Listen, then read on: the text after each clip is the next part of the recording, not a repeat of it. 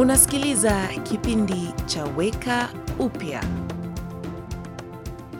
Rafiki yangu Kimbali alikuwa na usiku mrefu. Alitarajia mtoto wake wa kwanza. Yeye na mume wake walikuwa wamegundua hivi karibuni ya kwamba mbwa wao alikuwa na shida ya tumbo ambayo ilimfanya awe mgonjwa mara nyingi. Baada ya usiku mrefu wa kutokulala, alishindwa atawezaje kukabiliana na kutolala vizuri akiwa na mtoto mchanga na umbwa pia. Nilimkumbusha kama nilivyojikumbusha mara nyingi pia kutokimbia mbele ya Mungu. Hakuna kati yetu ambaye amepewa leo lile atakalolihitaji kesho. Hii ni kanuni ambayo Yesu alituonyesha wakati aliwafunza wanafunzi wake jinsi ya kuomba. Tupe leo mkate wetu wa kila siku. Mungu hutujalisha ya kila siku, lakini wakati mwingine bila ya subira tunataka zaidi. Uegemeo wangu ni kutaka kupanga mbele kwa kile kinachoweza kutokea kesho.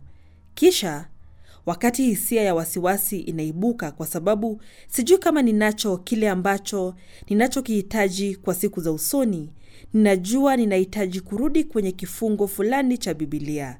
Unakijua? Ni Wakorintho wa pili tisa na mstari wa nane.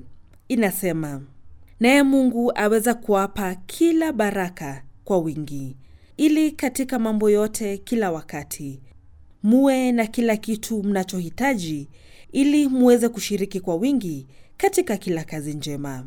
Mfuasi wa Yesu, Mungu ameweka dhahiri, unaweza kupumzika siku ya leo na uangalie kwa utarajio kwa Mungu mwenye wingi wa siku zako zote za usoni. Umekuwa ukisikiliza kipindi cha Weka Upya, ujumbe wa kutia moyo na wenye tumaini.